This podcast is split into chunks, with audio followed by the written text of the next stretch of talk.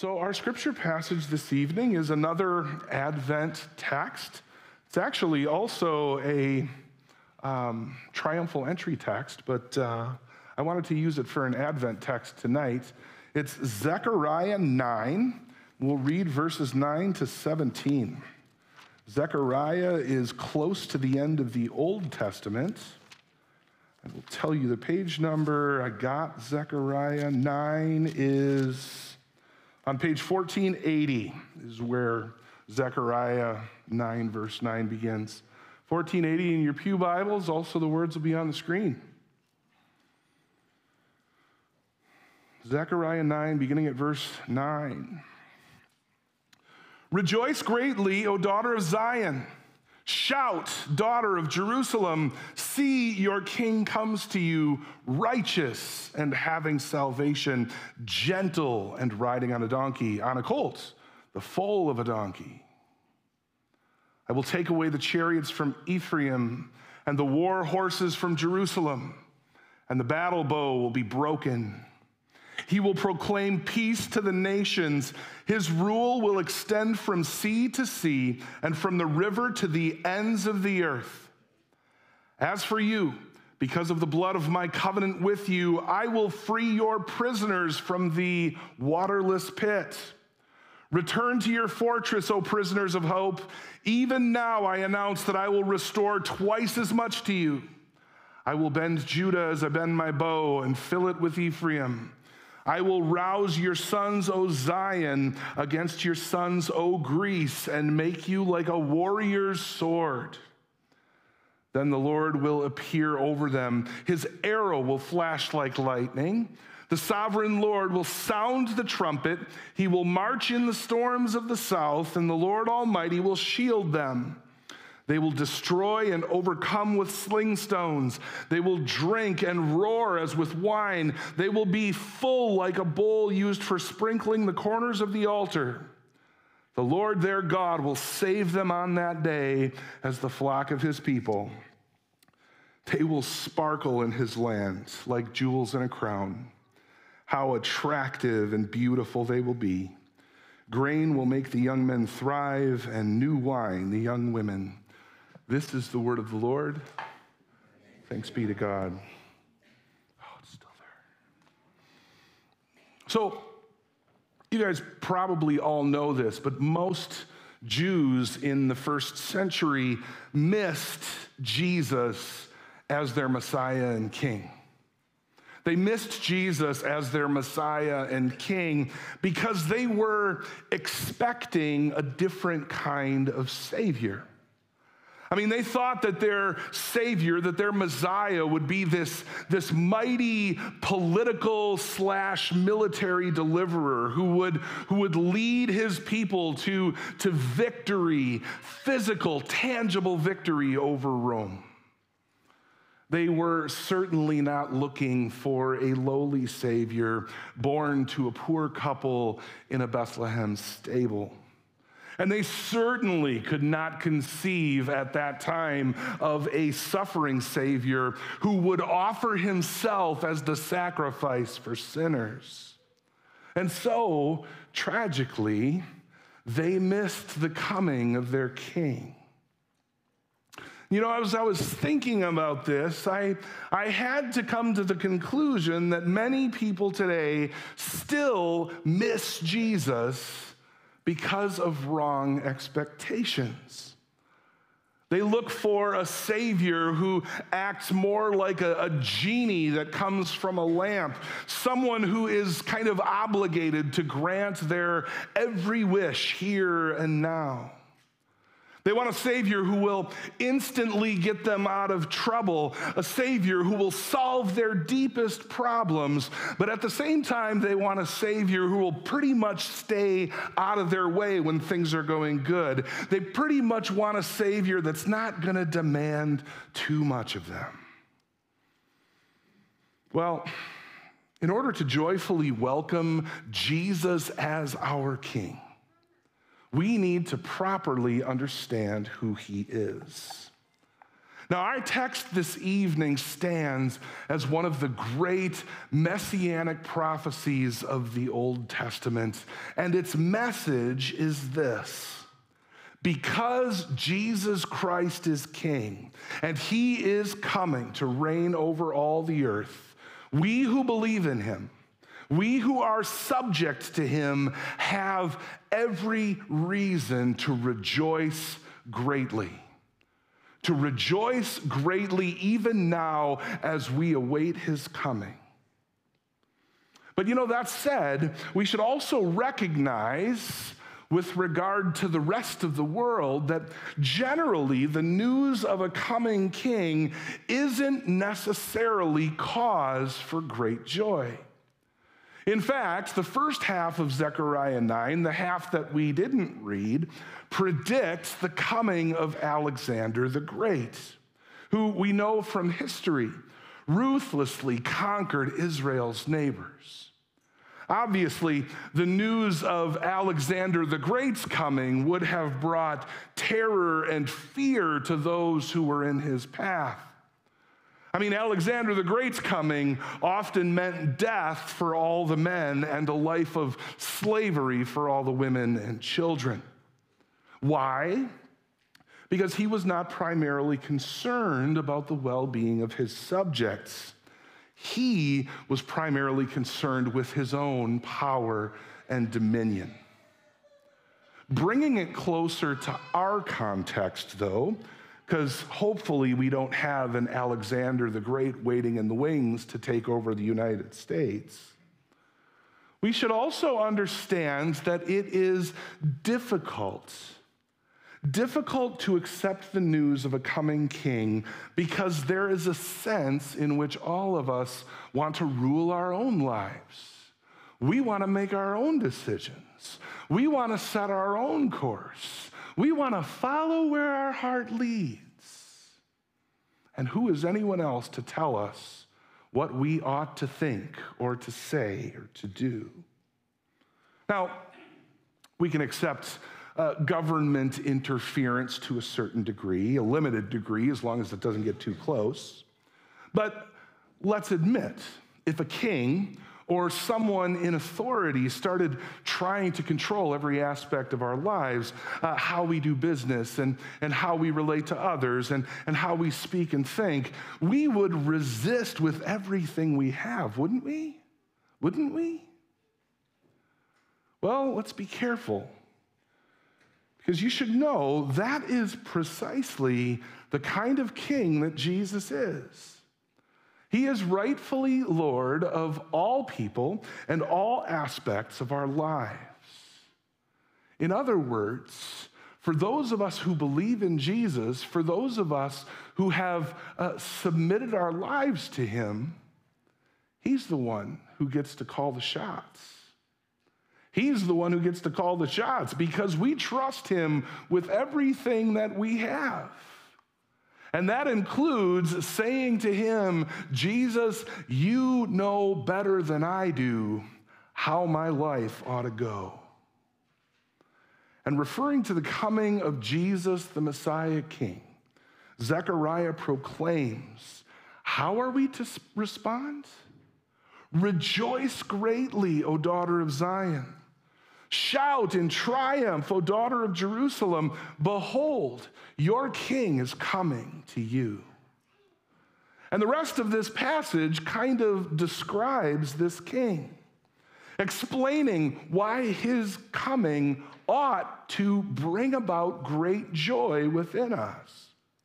Because if we understand who this king truly is and what his coming will mean for all the earth, we will rejoice gladly and greatly at the good news of his advent. And so the first point I want to make tonight is that Jesus Christ is King. That phrase translated, Jesus, your King is coming to you, can also be translated, the King is coming for you. That is, for your benefit. So this is not the kind of king that Alexander the Great was, or many rulers who were easily corruptible throughout history and even today. Jesus isn't like those sorts of leaders, those sorts of kings. Your king is coming for you. That is for your benefit. But here's the catch. To receive the blessings and the benefits that this king offers, we need first to recognize our need. Isn't that so often how it is in the Christian life? That first we need to go to the depths. First, we need to look at ourselves square in the mirror and be able to identify and admit what's wrong before the good news of salvation that God has given to us through his son, Jesus Christ, makes any sense. And we value it the way that we should. We need first to recognize our need. Now, in context, meaning the biblical context in which Zechariah is writing, Israel was under the dominion of foreign political powers. They were, at that time and place, totally incapable of freeing themselves by will or by force. But the Messiah king of whom Zechariah prophesies, did have the power to deliver them. And he had their best interests at heart. That was the Jews' great hope, right? When is that guy going to come? But now let's move into our context. Spiritually, we confess that we too are under the domination or dominion of something, namely sin. Sin that leads us to our very destruction. Sin that we are absolutely unable in and of ourselves to free ourselves from. And when we come to understand this tragic truth, then we will, of course, welcome with great joy this promised king and the benefits that he offers. He comes for you. Second point.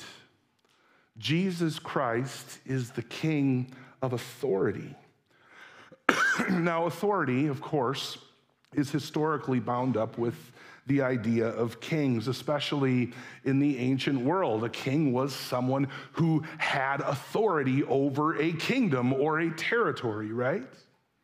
Now, today it's not exactly the way it works. Today some monarchs, such as those in England, for instance, have almost no authority.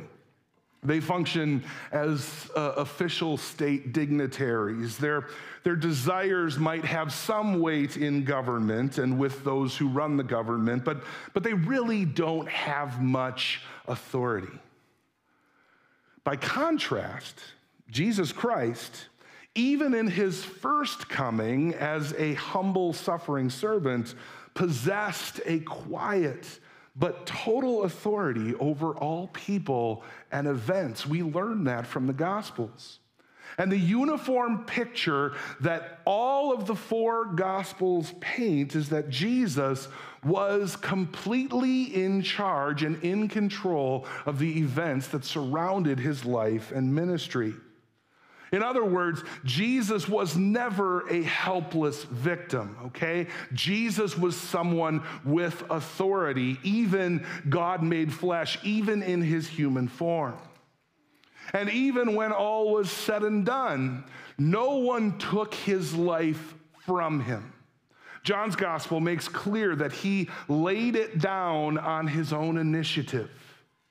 And so Jesus is the king of authority who controls all things and works them according to his purpose, even the events surrounding his death.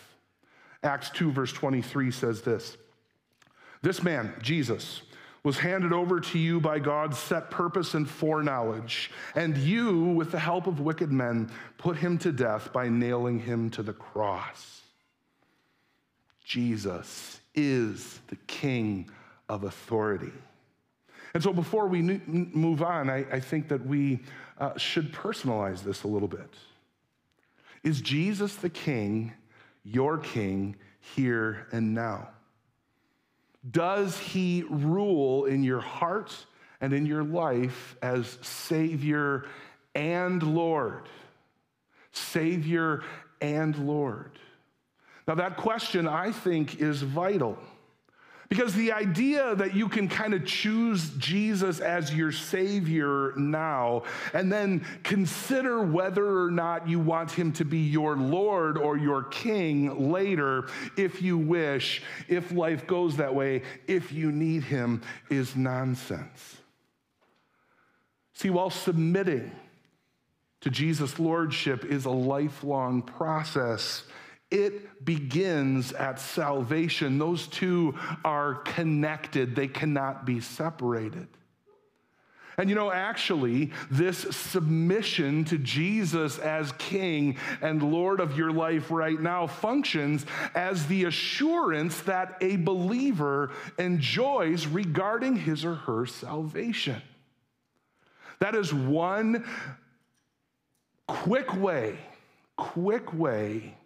to prove to yourself that you're saved, is if you want to be under the lordship of King Jesus. Third point, Jesus is the King of righteousness. Zechariah says that the coming King of Israel, the Messiah, is righteous or just. The Old Testament word is tzaddik, and it means either righteousness or justice. So those are interchangeable. In other words, he will be a king who administers justice in his kingdom. As I mentioned before, Jesus is not corrupt like so many human authorities in this world. No, he will be just in his administration of his kingdom, because he is righteous and incorruptible in his very person, the perfect Son of God. He's not out to take advantage of his subjects for personal gain. He already has it all. Instead, he has our best interests at heart, and he wants to share his glorious heavenly riches with us. Fourth point, Jesus Christ is the King of salvation. In other words, Jesus is endowed with salvation. Now, biblical scholars debate whether the nuance of this verb is passive or reflexive. I'm just going to quickly tell you what the difference would be. If the verb is passive, the meaning is either that Jesus was endowed or clothed with salvation from on high, or that he was himself saved through some ordeal like the cross and the resurrection. If the verb is reflexive, it means that he reveals himself to us, so he is doing the revealing. He reveals himself to us to be the Savior. But I want you to understand that the difference does not affect the implication here, okay? The implication is this: either way, Jesus came to bring salvation to his people. Now, for the Jews, the salvation that the Messiah would bring had national political overtones. For centuries, the Jews had been threatened by hostile nations. We still see that is going on today. Nations that wanted either to annihilate them or to enslave them. And therefore, when God promised them a deliverer, they thought of one who would reign on the physical throne of David and bring salvation from all of their enemies and from the hands of those who hated them. But at the same time, for the Jews, it wasn't just a national salvation. They also, like us, recognized a personal dimension to salvation that the Messiah would bring, related to an individual's deliverance from God's wrath upon their sin. Just as the angel told Joseph in Luke, "You shall call his name Jesus, for it is he who will save his people from their sins." That's not necessarily a corporate first view of the salvation Jesus brings. That is a very personal and individual view of the forgiveness of an individual's sins. And the New Testament makes clear, in conjunction with Old Testament prophecy, that in his first coming, Jesus did indeed come to bring spiritual salvation by offering himself as the sacrifice to satisfy God's justice, righteousness again with regard to sinners.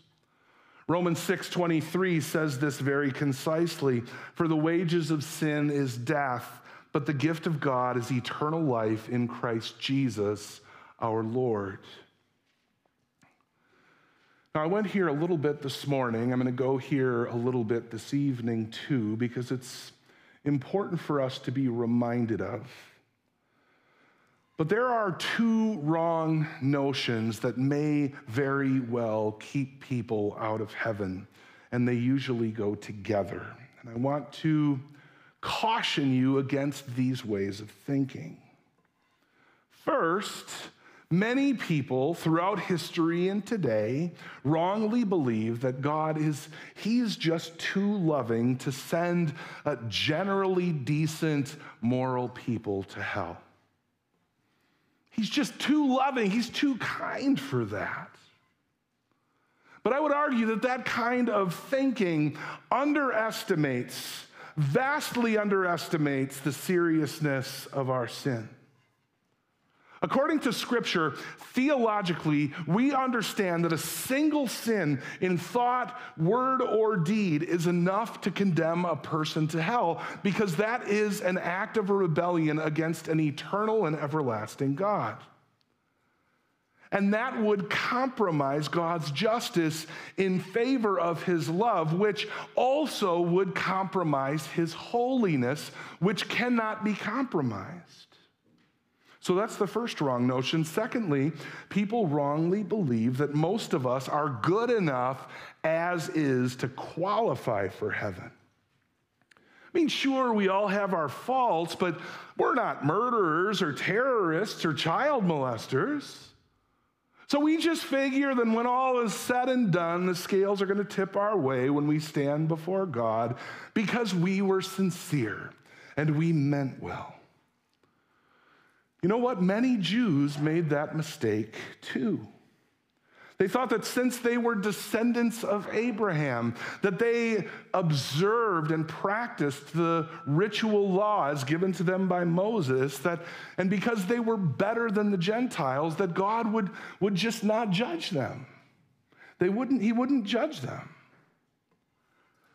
Their error was that in order to get into heaven, it requires perfect, blameless, spotless righteousness.